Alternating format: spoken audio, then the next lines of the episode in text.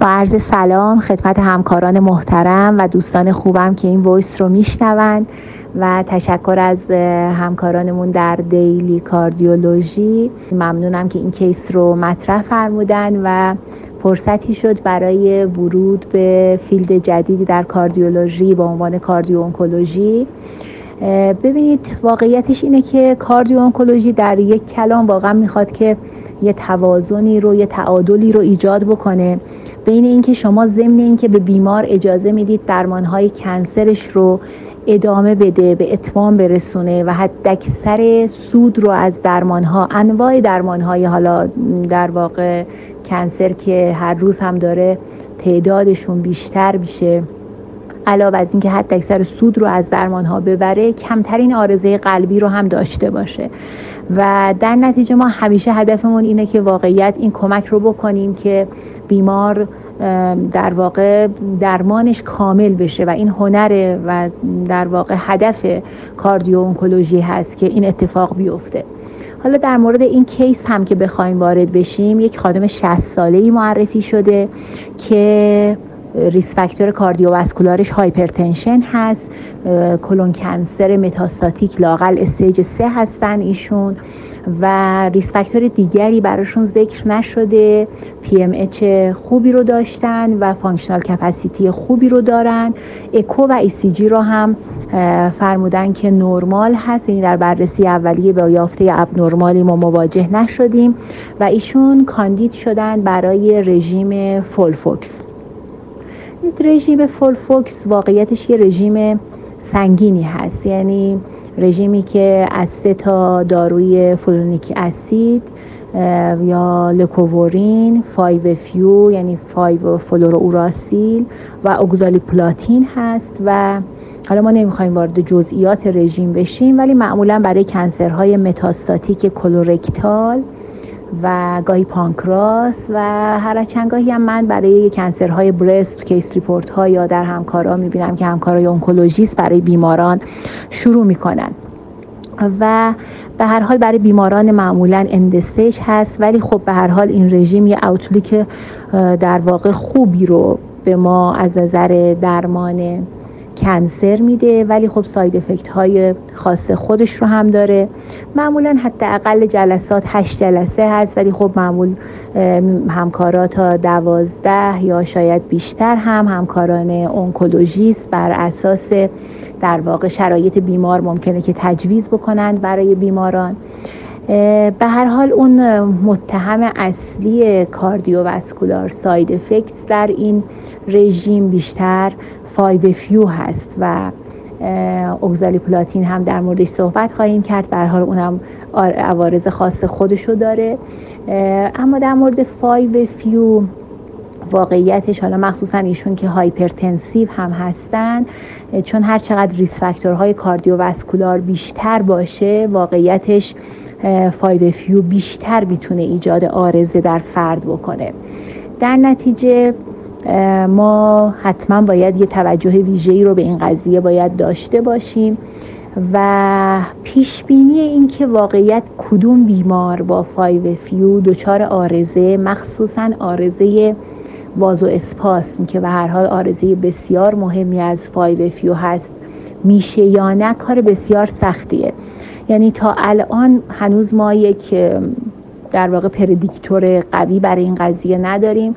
خیلی امیدوارن که pharmacogenomic یا بررسی های در واقع genetic profile هایی که از بیماران دارن بررسی می‌کنن یک در واقع scoring یک prediction بتونه برای ما ایجاد بکنه. ولی تا امروز واقعا این اتفاق نیفتاده.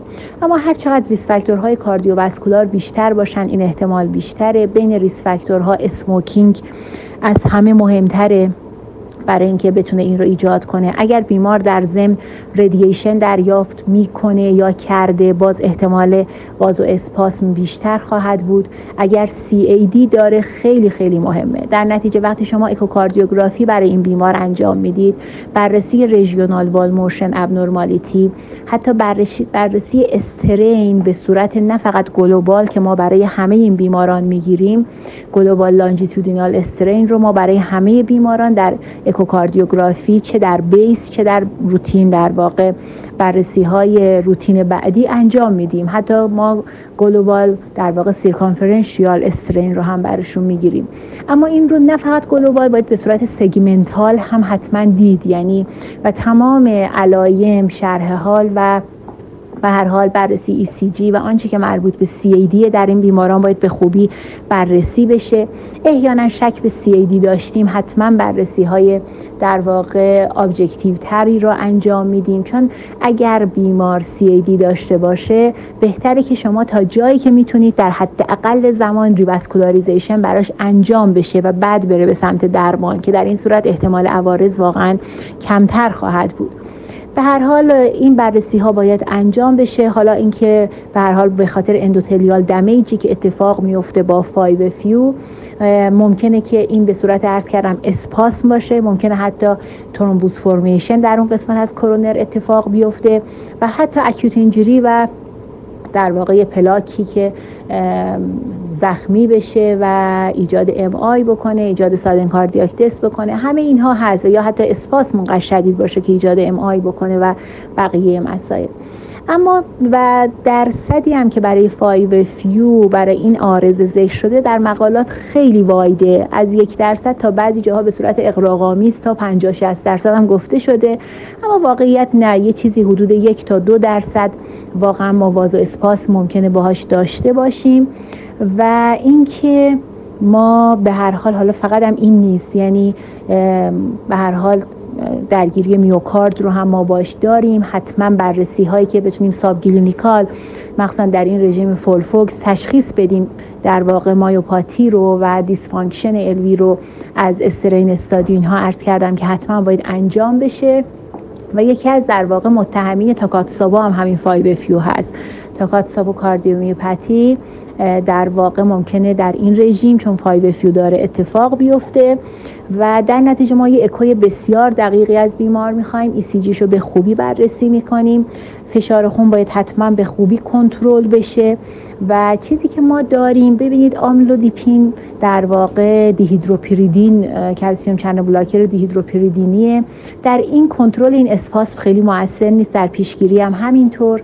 من رژیم این رو معمولا تغییر میدم به در واقع یک calcium channel blocker non-dihydropyridine ی مثل وراپامیل و اگر حالا شرایط بیمار rate بیمار خب بیمار به بیمار واقعا فرق می‌کنه اجازه بده ممکنه یه low dose beta blocker مخصوصا کارودیلول که اثرات preventive خیلی ثابت شده در cardiotoxicity داره هم اضافه بکنم.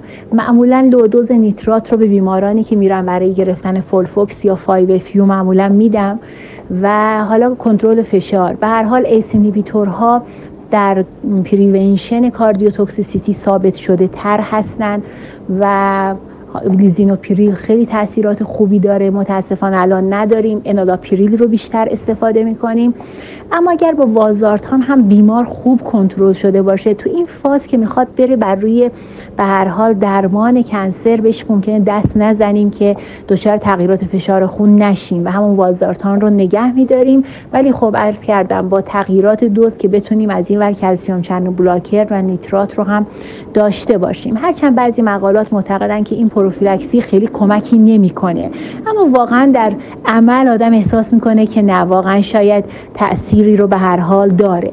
من چون به هر حال جزئیات مطالب واقعا تو این بیماران کاردیونکولوژی خیلی زیاد هست. قول داده خیلی کوتاه بگم.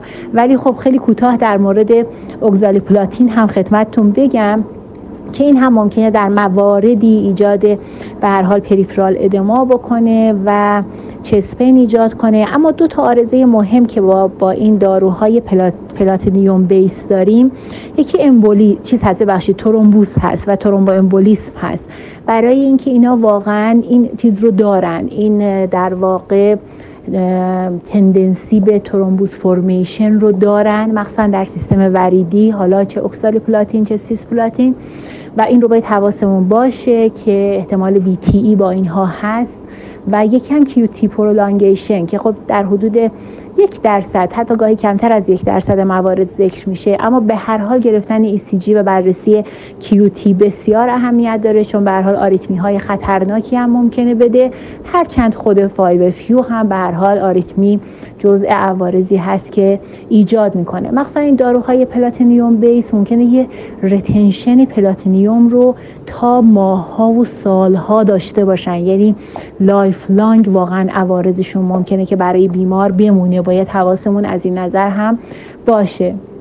پس بنابراین ما این بیمار رو خیلی باید ریز ببینیم. حقیقتش از نظر ایسکمی از نظر subclinical dysfunction ی که ممکنه hypertension در طی سالها براش ایجاد کرده باشه. باید کنترل hypertension قبل از شروع درمان خیلی خوب صورت بگیره. تغییرات رژیم رو هم کوتاه خدمتتون گفتم ولی واقعا اینا همه فرد به فرد بیمار به بیمار فرق می‌کنه و ما بیمار رو سعی می‌کنیم هر دو جلسه که رژیم FOLFOX رو دید بعد ببینیم. ولی اگر علامتی داشت اگر هر event جدیدی براش اتفاق افتاد قطعا زودتر خواهیم دید تا بعد از جلسه بعدیش می‌بینیم. و به هر صورت بیمارانی هستن که یک consideration خاص می‌خوان یک close observation از نظر cardiologist می‌خوان و ما گاهی حتی بیمارانی رو که دچار اسپاسم شدن در CCU تحت شرایط ویژه اومدیم و five dose بعدی 5-FU رو هم دادیم. فقط یه نکته هم بگم که دوزهای bolus معمولا کمتر از دوزهای continuous ایجاد در واقع vasospasm می‌کنن.